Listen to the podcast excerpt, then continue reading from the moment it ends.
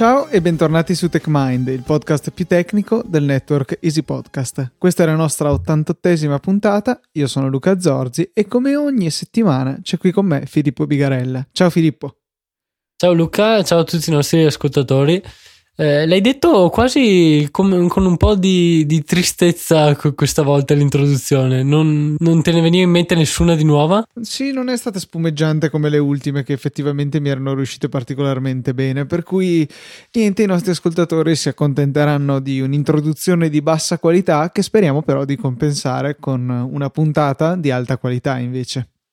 Sì, dai, speriamo, anche perché sennò Uh, Se no rivogliono indietro i soldi esatto. è un esatto. problema, insomma.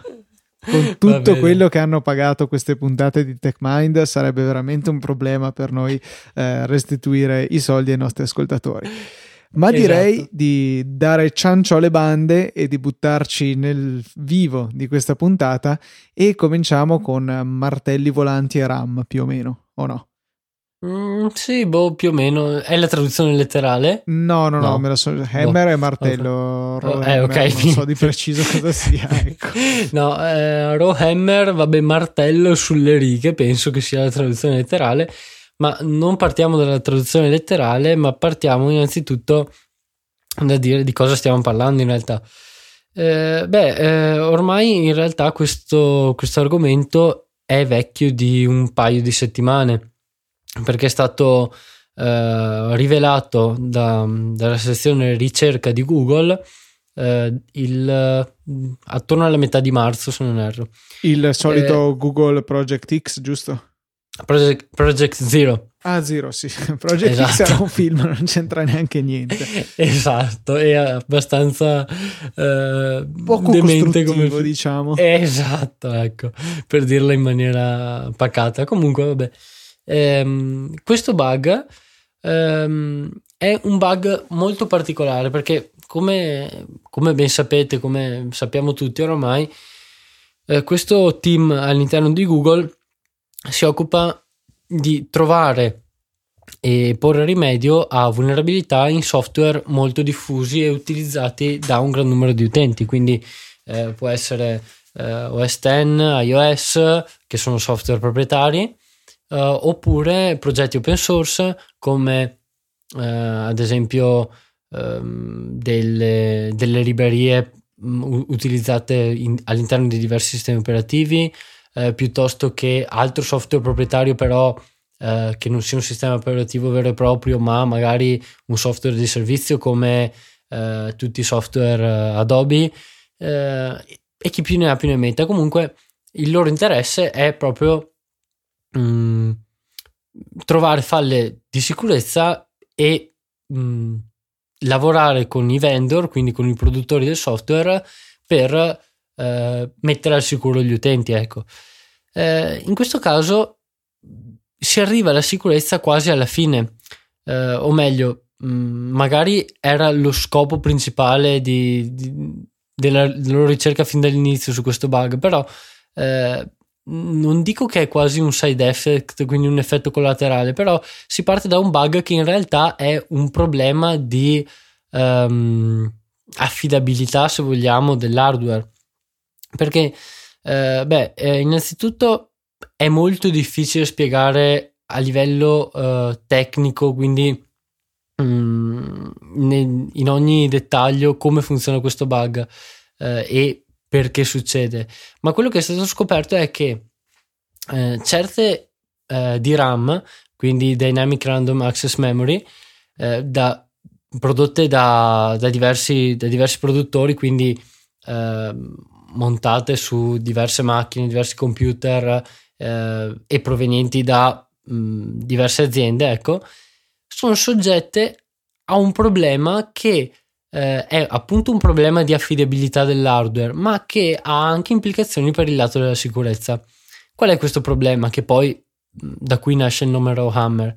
Spiegato in breve, anzi in brevissimo, eh, succede che andando, ehm, anzi facendo degli accessi sequenziali a determinate mh, mm, righe, quindi a, determinate, eh, a determinati set di um, di celle di memoria um, è possibile eh, alterare mh, mm, il contenuto di celle di memoria vicine o comunque mh, mm, aventi determinate, eh, cioè posizionate eh, in determinate locazioni. Eh, pensare, per capirlo meglio, ci basti pensare alla DRAM mh, mm, come una memoria organizzata in celle, quindi ehm, non so, un esempio semplice, una griglia, ecco, una griglia di celle. Eh, una griglia, eh, mettiamo 100% di celle. Eh, e andando ad effettuare degli accessi sequenziali, ad esempio alla riga 99 e 98, è possibile andare a alterare il contenuto eh, della riga 100.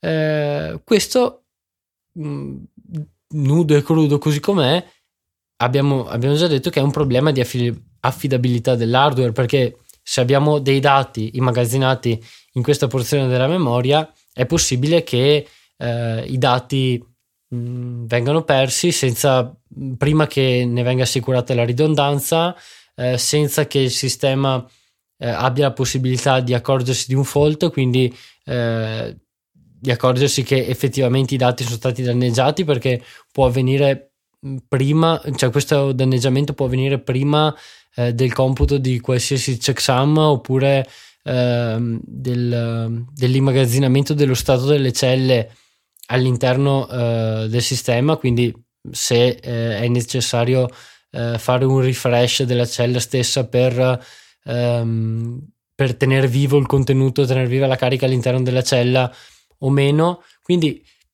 ripeto, è un problema di affidabilità dell'hardware. Teoricamente il problema principale è eh, effettuando determinate operazioni è possibile perdere dei dati, danneggiarli o danneggiare la macchina stessa. E a questo problema sono soggette anche le macchine che montano le RAM di tipo ICC, ad esempio il Mac Pro e molti server che dovrebbero comunque aiutare contro i problemi di corruzione? Eh, teoricamente sì. Eh, le RAM ICC sono le Error Correction. Eh, mi manca il, la seconda C dell'acronimo, però dovrebbe essere. Adesso la cerco, ma non. Ok, eh, però sì che teoricamente. Uh, um, prevengono questo, questo tipo di, cioè non questo tipo di problemi, ma prevengono una serie di problemi di danneggiamento dei dati in memoria. Error eh, correcting code si chiamano. Error correcting code, ecco. Eh, però teoricamente sì, perché eh, ripeto, la DRAM mh, mm, eh, non, non, è in grado, cioè il sistema non è in grado di mh, mm, rendersi conto, o meglio, porre rimedio a questo tipo di problema, secondo quanto uh, spiegato um, all'interno della ricerca. Uh, quindi personalmente non saprei, stando a quanto scritto e ai pochi, pochi dati disponibili, sì. Uh, poi ripeto, è un bug molto complesso da capire, soprattutto perché um, almeno in prima persona non ho una grande conoscenza a livello hardware si arriva eh, esatto appunto a un livello che è più sotto di quello che siamo soliti trattare qui su TechMind. Generalmente ci occupiamo di vulnerabilità software, invece qui c'è una forte componente hardware.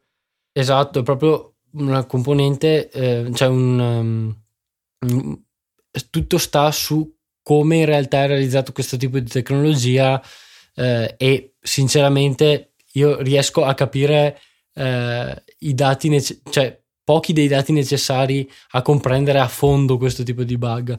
Quindi, eh, ripeto, questa è l'infarinatura generale, ma qual è il, il problema per la sicurezza? Il problema per la sicurezza è che secondo particolari accorgimenti è possibile sfruttare questo bug per effettuare una privilege escalation quindi passare da um, un, un utente non privilegiato ad un utente privilegiato. E come è possibile che succeda una cosa?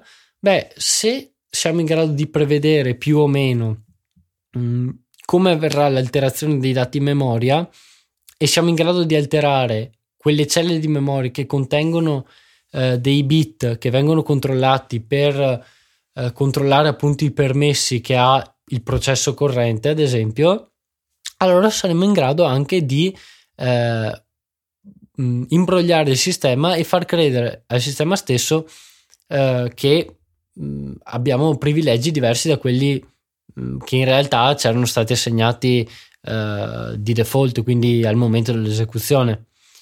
Um, la cosa più importante da notare è che comunque è un bug molto complesso e uh, dato che l'origine, cioè il, la parte principale della vulnerabilità consiste in una, mh, mm, una scarsa affidabilità dell'hardware, di conseguenza anche eh, lo sfruttamento di questo bug eh, non è al 100% affidabile e non è nemmeno immediato.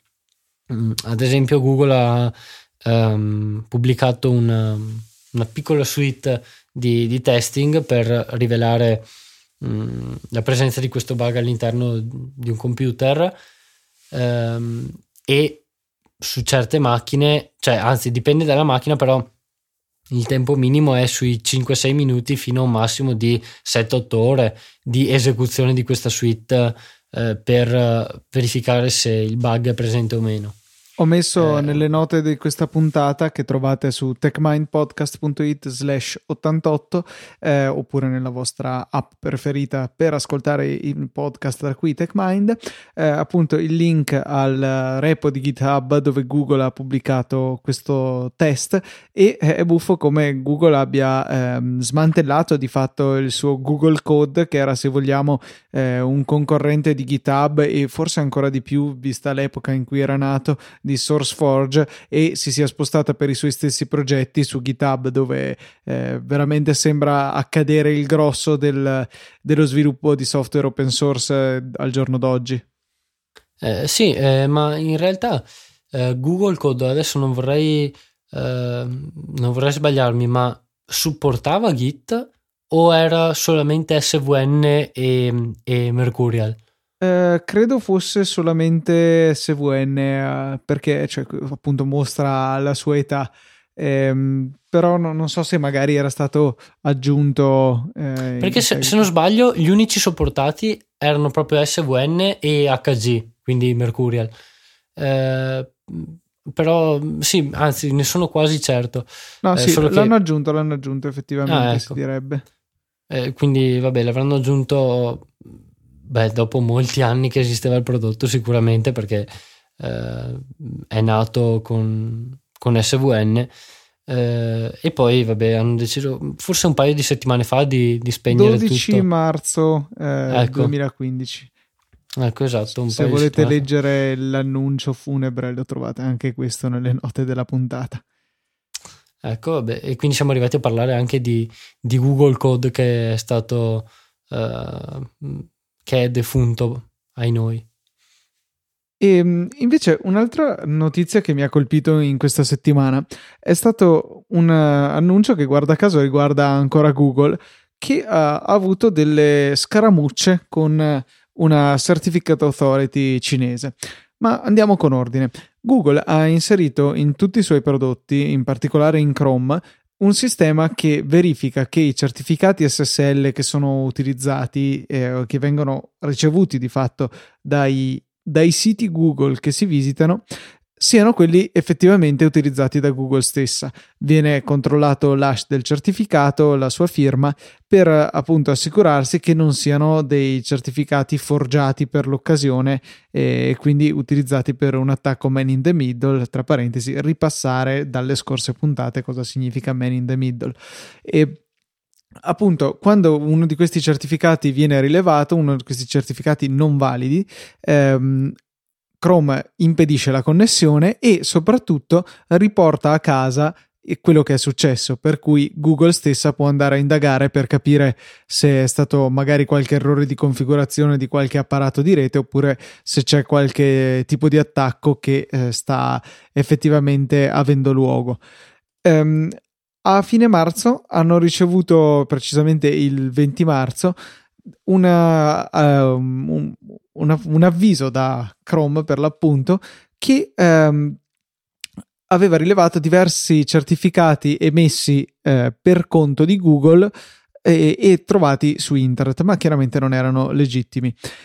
Il, questi certificati sono risultati essere emessi da una eh, Intermediate Certificate Authority, si chiama, quindi una Certificate Authority intermedia che ha ricevuto da una principale eh, un particolare certificato che consente a questa a sua volta di emettere e firmare ulteriori certificati. Questa eh, azienda chiamata MCS Holdings aveva appunto emesso diversi ehm, certificati appartenenti a Google e questa MCS Holdings aveva ricevuto da una certificate authority cinese chiamata CN-NIC eh, il suo certificato. Questo, eh, questo certificato era, si è scoperto che poi era utilizzato per eh, delle eh, dei sistemi di filtraggio delle connessioni, insomma, de- dei, delle macchine che a livello aziendale fungevano da proxy per poter intercettare il traffico SSL nella rete aziendale e, eh, ad esempio, impedire l'accesso ad alcuni contenuti oppure fare delle scansioni antivirus. Per cui, se vogliamo, delle cose anche abbastanza legittime. Però Google non è mai contenta eh, quando i, i suoi certificati vengono falsificati di fatto.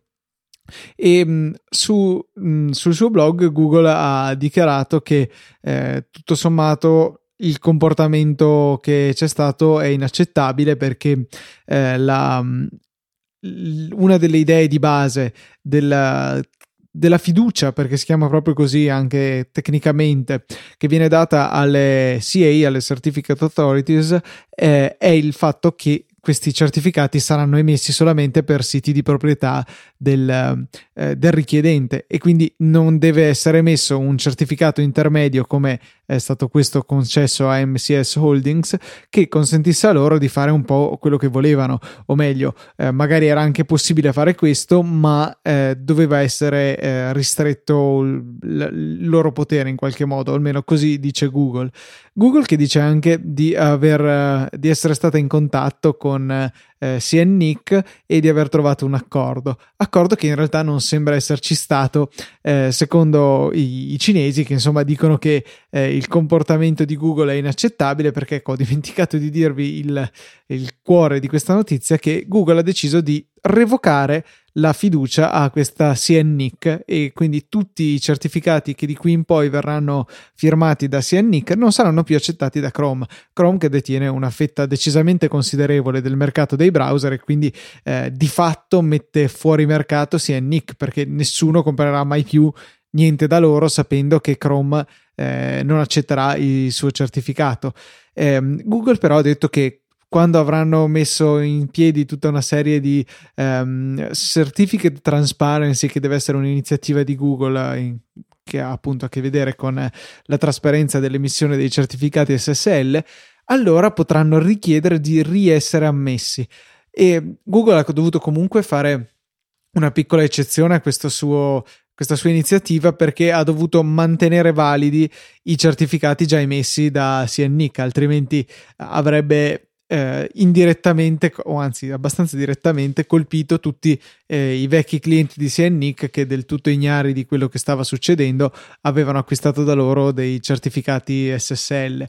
E, ehm, era stato comunque rilevato che non c'erano stati ulteriori ehm, utilizzi malevoli di questi certificati al di fuori dei prodotti di MCS Holdings. Comunque Google ha deciso decisamente di mostrare il pugno di ferro in questo caso. E questo fa riemergere uno dei problemi che forse eh, sono alla base di tutta la nostra attuale infrastruttura che si basa sulla fiducia verso queste certificate authority. Perché queste sono veramente veramente tante. Eh, su Mac possiamo andarle a vedere dal keychain, da accesso portachiavi, così si chiama nella, ehm, nella localizzazione italiana, e è possibile vedere quante sono queste certificate authority che il, ehm, il, nostro Mac e quindi immagino tutti i prodotti Apple eh, vengono, vengono accettati. Guardando sul mio Mac ci sono 233 CA eh, che sono accettate. Qualcuna uh, è presente in, multe, in, molteplice copia perché ci sono anche dei vecchi certificati che sono ormai scaduti. Però insomma, oltre 200 CA sono comunque t- tante e il rischio che almeno in qualcuna eh, ci sia qualche problema di sicurezza non è poi così remoto. Vediamo poi alcune CA che difficilmente andremo a incontrare nel nostro utilizzo quotidiano della rete. Vedo ad esempio il Long Kong Post Office, non credo eh, di aver mai ehm, visitato nessun sito che si appoggiasse ad un certificato firmato dal posto, dall'ufficio postale di Hong Kong. E se da un lato è possibile andare manualmente a eliminare questi certificati, in realtà non sappiamo eh, gli effetti collaterali che questo potrebbe avere. Però, insomma, è veramente da chiedersi perché c'è la necessità di avere un numero così elevato di CA. Eh, I problemi non possono far altro che moltiplicarsi avendo così tante entità che sono eh, considerate affidabili. Eh, sì, però d'altro canto è anche difficile, eh, cioè, ok, ora è difficile farlo, ma è comunque difficile pensare mh, mm, a priori ad un sistema che sia diverso da quello che abbiamo adesso, cioè ad una catena di, eh, di entità su cui ci fidiamo. Sì, non so, effettivamente eh, non, non cambierebbe poi così tanto se fosse più ridotto il numero di CA principali, di root CA, e poi fossero ehm, discendenti ad albero, magari da poche CA principali. Il problema effettivamente ci sarebbe lo stesso. Eh, però, insomma, ehm, sarebbe bello che per noi utenti ci fosse un modo più diretto per fidarci o meno di alcune CA rispetto ad altre, anche se chiaramente è un processo che deve essere riservato solo agli utenti più esperti perché eh, mia mamma non credo abbia gli elementi per poter giudicare se Startcom sia una, eh, una CA più affidabile di VeriSign oppure di Global Trust oppure di chissà chi altro però insomma eh, diciamo che nei casi più eclatanti tipo l'Hong Kong Post Office magari potrebbe essere interessante andare a escluderli. Magari potrebbero gli stessi vendor, gli stessi produttori di o sistemi operativi o di browser eh, dare una mano all'utente nello, nel fare una scelta consapevole, chiaramente seppellendo l'impostazione nel menu dei settaggi avanzati, però insomma eh, fornendo comunque questa possibilità. Sì, è vero, eh, però comunque ci sarebbe il rischio, come dicevi, di cioè per l'utente di andare a fare danni perché una volta che viene rimossa uh, una CA poi tutto il contenuto che magari proviene da quella CA non viene più mh, autenticato eh, anzi non viene più validato eh, e poi non si saprebbe come rimettere a posto la CA perché eh, potrebbe essere mh, un modo per un attaccante di far installare una CA malevola e via così. Comunque sì, sarebbe interessante sviluppare un tool che vada magari a scavare nella nostra eh, cronologia di Safari, di Chrome, insomma qualunque sia il nostro browser, andare a vedere i siti che abbiamo visitato in modalità protetta con HTTPS e poi verificare se, ehm, se e quali eh, sono, cioè quali sono le CA più utilizzate per appunto capire se possiamo permetterci di eh, ritagliare un po' questa folta lista e ridurla a qualcosa di più gestibile. Eh, alla fine mi sembra che i siti principali del web si appoggino a un numero di CA che magari sarà una decina, una ventina, esageriamo una cinquantina, che comunque sono molte meno dei più di 200 che mi ritrovo eh, nel mio keychain del mio Mac.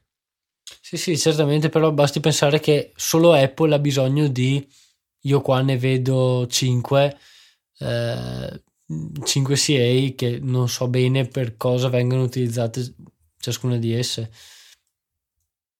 Eh, sì, è un problema piuttosto difficile da risolvere, ecco, però esatto. è stato interessante andare a vedere, insomma, come ci siano anche dei risvolti, se vogliamo, politici tra Google e le CA. Eh, CA che di fatto comunque si trovano in una posizione privilegiata perché devono magari sì dimostrare eh, di saper difendere il loro certificato, che è una eh, non vorrei chiamarla una gallina dalle uova d'oro perché magari non è propriamente così, ma comunque è un, uh, un, un, insieme di bit veramente prezioso, potente e pericoloso perché insomma possiamo eh, veramente metterci a fare man in the middle a go go se abbiamo la possibilità di firmarci certificati da una CA accettata dai vari sistemi operativi.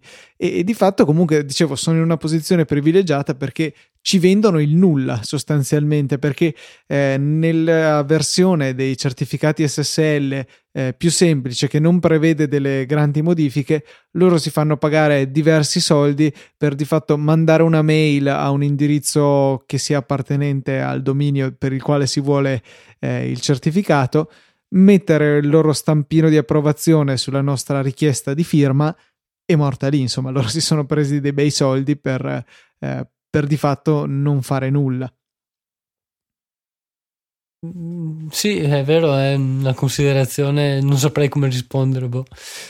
E ecco, magari un consiglio potrei buttarlo lì eh, per chi di voi fosse interessato all'acquisizione di certificati SSL è possibile averne anche di gratuiti.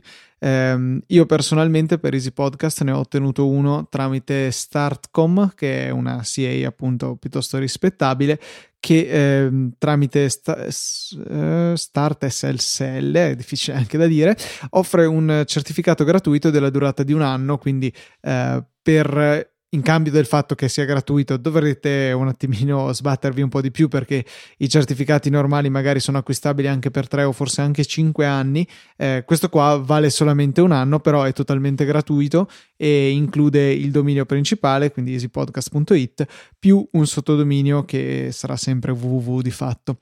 E insomma può essere un, un ottimo compromesso per avere gratis questo tipo di eh, di servizi nell'attesa che la IFF riesca a portare eh, a termine una, una, sua iniziativa di cui in questo momento non ricordo il nome ma che troverete linkata nelle note della puntata che prevede la erogazione automatizzata e gratuita di ehm, certificati SSL fidati, quindi eh, presenti nei root store dei vari sistemi operativi dei vari browser e che quindi di fatto vuole spingere l'adozione di un eh, utilizzo insomma a tappeto di SSL per cifrare un po' di tutto. Diciamo che però per siti come Easy Podcast che per loro natura non, non contengono dati sensibili ma eh, dei file che ci teniamo che siano disponibili a più persone possibili, eh, magari SSL non è così importante. Diventa magari importante però eh, sempre nell'ambito di uh, un, magari un uh, internet point, un wifi di un bar o qualcosa del genere aperto in cui un possibile attaccante potrebbe magari sfruttare il fatto che voi vi fidate del, uh, dell'assenza di malware su easypodcast.it e va a modificare la pagina HTTP in transito inserendo le peggio schifezze. Ecco, questo potrebbe essere magari un motivo per spingere anche Easy Podcast all'adozione di SSL ci, cioè, mi ritengo abbastanza sicuro del fatto che nessuno non modifichi i file MP3 scrivendo al loro interno magari solamente eh, ingiurie oppure dei file MP3 malevoli. sì, cioè, sì lo, vedo, lo, vedo, abbastanza remoto come, eh, come evento, però sarebbe interessante ora che ci fai pensare. Magari modificare gli MP3 per sfruttare qualche vulnerabilità in qualche player. Eh, ma Sarebbe un attacco, un vettore d'attacco interessante, di sicuro farebbe notizia. Ho visto benissimo Filippo che ha aperto Xcode, l'ho visto attraverso Skype, Ma... per cui eh, state molto attenti quando visitate Easy Podcast eh, d'oggi in Infatti, poi. Assolutamente. Questo ci porta alla conclusione della puntata di TechMind di questa settimana. Come sempre vi ricordo che se avete qualche domanda, qualche curiosità, qualche suggerimento per un argomento da trattare potete farlo tramite mail scrivendoci a techmind.it oppure se preferite la brevità potete utilizzare il nostro account Twitter che è TechMind Podcast su Twitter per l'appunto. Un'ultima nota, se volete supportare il lavoro mio, di Filippo e di tutto il network Easy Podcast, il modo migliore forse per farlo è fare i vostri acquisti su Amazon partendo dai link sponsorizzati che trovate in fondo alle note di qualunque puntata e eh, in giro per il sito Easy Podcast. Potete fare la stessa cosa con le applicazioni che comprate appunto su App Store oppure eh, addirittura contribuire direttamente in denaro con le nostre donazioni singole o ricorrenti. Sul sito easypodcast.it trovate tutte le informazioni situazioni del caso. Veramente un grazie a chi ci ha supportati in questi anni e sicuramente ci stimola a continuare con il nostro lavoro. Detto questo, siamo veramente arrivati alla fine, è il momento dei saluti. Un saluto da Luca Zorzi e da Filippo Vigarella.